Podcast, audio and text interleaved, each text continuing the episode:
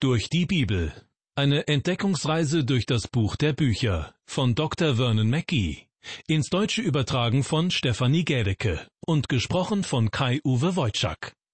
Wieder einmal herzlich willkommen zur Sendereihe Durch die Bibel.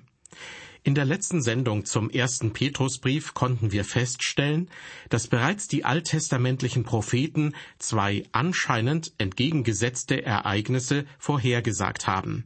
Einerseits das Leiden Jesu Christi und andererseits die Herrlichkeit, in der er eines Tages wiederkommen und sein Reich errichten wird. Sie selbst hatten wohl große Schwierigkeiten damit, diese beiden Ereignisse miteinander in Einklang zu bringen. Und doch gehört beides untrennbar zusammen. Das Leiden Christi, das von unserem Standpunkt aus betrachtet in der Vergangenheit stattgefunden hat, und die Herrlichkeit im Zusammenhang mit der Wiederkunft Christi und seinem kommenden Reich. Diese beiden Ereignisse ragen wie zwei gewaltige Berggipfel in die Höhe.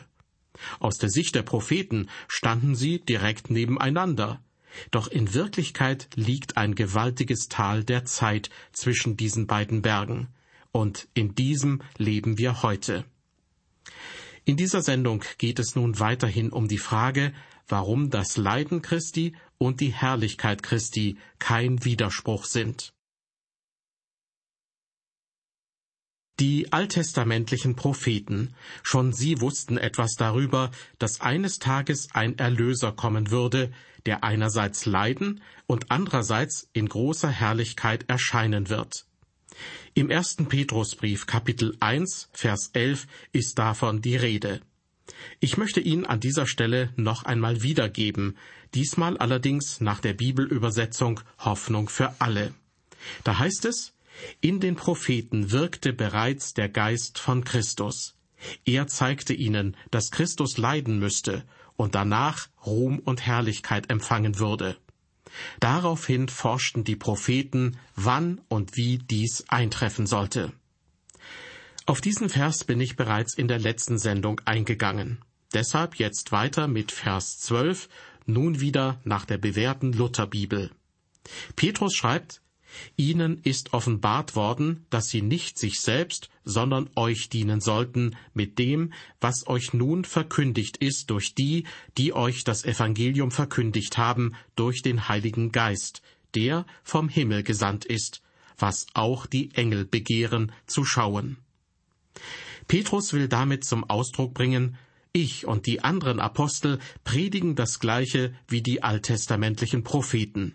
Der einzige Unterschied besteht darin, dass die Propheten nicht wussten, wie das Leiden und die Herrlichkeit Christi voneinander zu unterscheiden bzw. zu erklären sind. Wir wissen es, weil wir erlebt haben, wie Jesus am Kreuz gestorben ist. Vers 12 endet mit der Bemerkung, was auch die Engel begehren zu schauen. Ich bin der Meinung, dass die Engel als von Gott erschaffene Wesen sich dort oben fragen, warum wir diese wunderbare Botschaft heute viel zu selten verkünden. Sie an unserer Stelle würden es wohl gern tun, und bei bestimmten Gelegenheiten haben sie es auch getan. Der Engel Gabriel kam und verkündete zunächst Maria und dann Josef, dass Jesus auf die Welt kommen würde. Er verkündete auch Zacharias, dass er einen Sohn namens Johannes bekommen würde, welcher der sein sollte, der auf den Messias hinweist. Ich bin mir fast sicher, dass Gabriel gern auch heute auf die Erde kommen und mir in der einen oder anderen Radiosendung sagen würde, mach mal Platz am Mikrofon, du gibst dir nicht genug Mühe. Diese Sache ist doch so viel schöner, als du sie darstellst. Doch obwohl der Engel Gabriel gern mal wieder auf die Erde kommen möchte, erlaubt es Gott ihm vermutlich nicht. Er sagt vielleicht zu Gabriel Nein, jetzt sind die Menschen an der Reihe.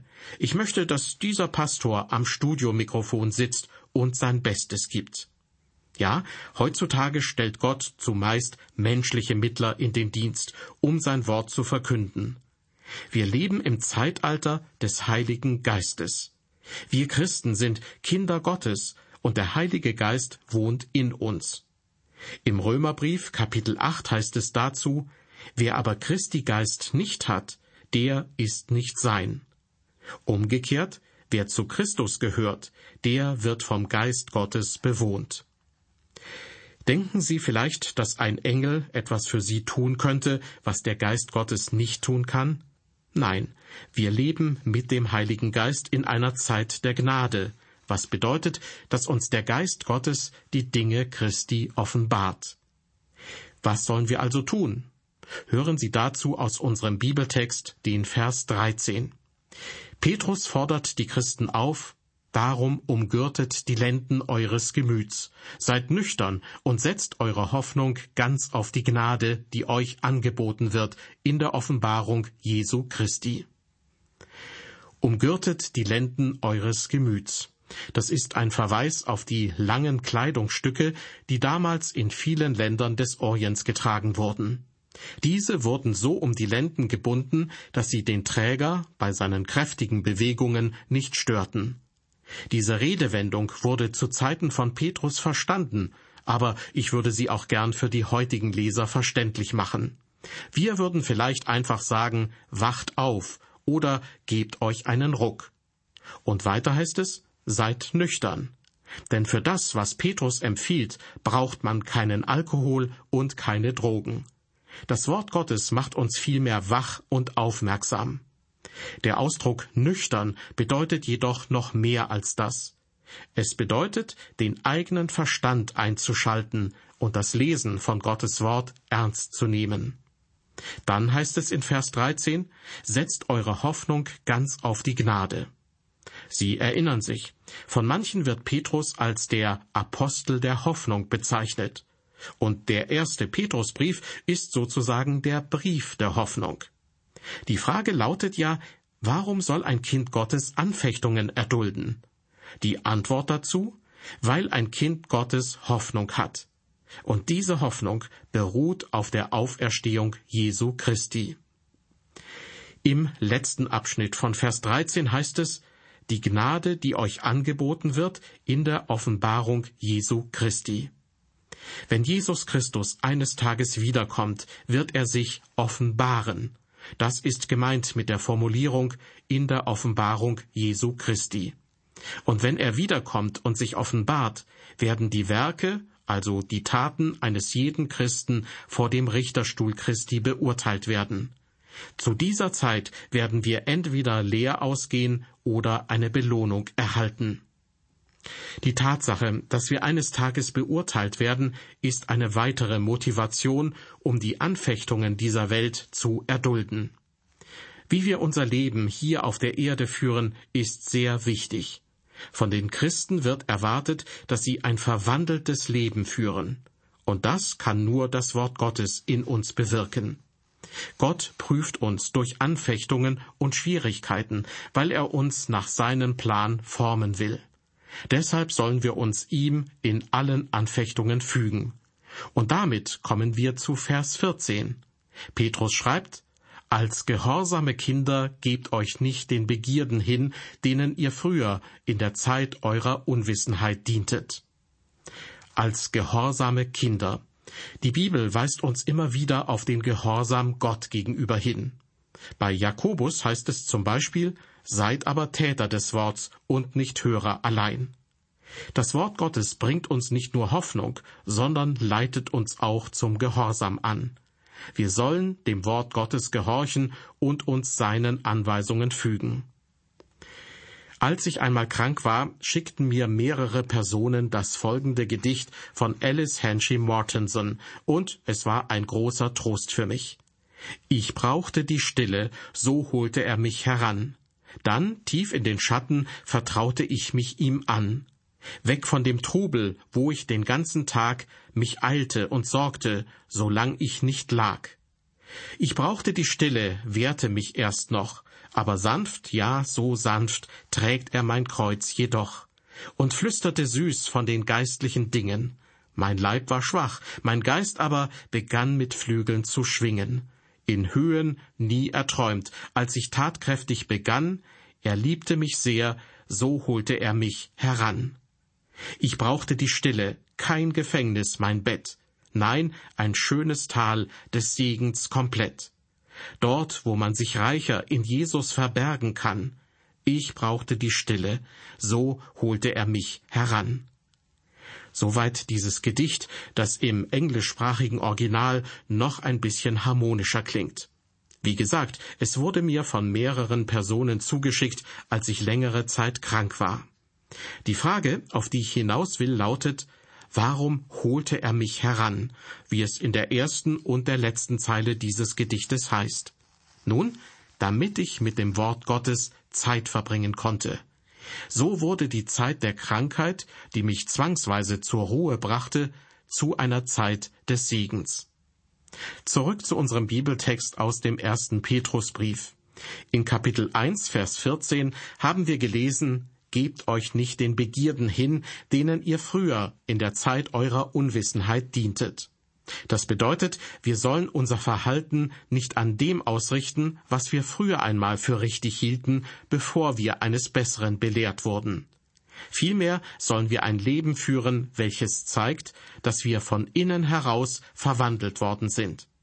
Wir sollen auch nicht mit einem gekünstelten Lächeln durch die Welt gehen, vielleicht wie ein Verkäufer in einem Kaufhaus, der den Kunden freundlich seine Hilfe anbietet, in Wirklichkeit aber lieber nach Hause gehen, die Schuhe ausziehen und seine müden Füße auf den Tisch legen würde. Wir sollen uns und anderen nichts vormachen, sondern uns Gott so fügen, dass wir wirklich verwandelt werden können. Vers 15 Sondern wie der, der euch berufen hat, heilig ist, sollt auch ihr heilig sein in eurem ganzen Wandel. Was Heiligkeit bedeutet, wird oft falsch verstanden. Für die meisten bedeutet Heiligkeit, eine sehr fromme Haltung einzunehmen und sich im normalen Leben fast unnormal zu verhalten. Demnach wird Heiligkeit meines Erachtens als etwas Oberflächliches betrachtet, als diente sie nur dem schönen Schein. Der Herr aber will, dass wir vom Heiligen Geist geprägt sind. Das bedeutet Heiligkeit in seinem Sinne. Der Herr will auch, dass wir das Leben genießen und Freude haben. Damit meine ich natürlich keine Freude, die sich aus Sünde speist, sondern wirkliche Freude und Genuss für das Leben, das er uns gegeben hat. Die Heiligkeit ist für das geistliche Leben das, was die Gesundheit für den Leib ist. Ich sehe gerne Menschen, denen es körperlich gut geht und die stark und gesund sind. Heiligkeit bedeutet, geistlich gesund und stark zu sein. Wir brauchen heutzutage solche Menschen. Weiter geht es in unserem Bibeltext mit Vers 16. Denn es steht geschrieben, ihr sollt heilig sein, denn ich bin heilig. Das hört sich fast so an, als ob unsere Heiligkeit wie die Heiligkeit Gottes sein sollte. Doch das ist mit Sicherheit nicht gemeint. Denn unser Gott ist vollkommen, und wir werden in diesem Leben niemals diesen Zustand erreichen. Ich bin schon des Öfteren Menschen begegnet, die tatsächlich der Meinung waren, dass sie diesen Zustand bereits erreicht hätten. Aber niemand, der diese Menschen kannte, war der Meinung, dass sie diese erhabene Ebene bereits erreicht hätten, weil sie ihre Schwächen nur allzu gut kannten. Was bedeutet es also, so heilig zu sein wie Gott? Nun zuerst möchte ich festhalten, dass Gott vollkommen ist. Wir als Menschen dagegen können nur auf eine vollkommene Art und Weise heranwachsen und die von Gott vorgesehene Reife erreichen. Damit ist unser Maß an Vollkommenheit erfüllt. Ein kleines Baby in einem Gitterbett mag vielleicht eine blaue oder rosa Schleife bekommen als schönstes Baby der Stadt. Es ist auf seine ganz eigene Art und Weise vollkommen. Aber wenn es 17 Jahre später noch immer in seinem Bettchen liegt und vor sich hin brabbelt, dann ist irgendetwas schiefgegangen. Dieses Baby hätte zu einem gesunden jungen Menschen heranwachsen sollen. So ähnlich verhält es sich auch mit dem geistlichen Wachstum. Dieses Wachstum muss stattfinden, sonst erreichen wir nicht das Maß an Reife, das Gott für uns vorgesehen hat, und bleiben in diesem Sinne unvollkommen. Und was, liebe Hörer, kann uns dabei helfen, geistlich zu wachsen und zu reifen? Die Beschäftigung mit dem Wort Gottes. Am Schluss dieser Sendung ging es darum, dass wir die Vollkommenheit Gottes niemals erreichen können. Das bedeutet jedoch nicht, dass wir geistlich gesehen auf der Stufe eines Säuglings stehen bleiben sollen. Vielmehr gilt, ein Christ soll durch das Wort Gottes geistlich wachsen und zu einem geistlichen Menschen heranreifen. So wird es uns auch gelingen, selbst schwierigste Anfechtungen zu erdulden, in der Hoffnung auf die Auferstehung Christi und seine Herrlichkeit. Mögen wir also die geistliche Kindheit hinter uns lassen und als herangereifte Christen an der Hoffnung auf die Auferstehung festhalten. In diesem Sinne, auf Wiederhören bis zum nächsten Mal und Gottes Segen mit Ihnen.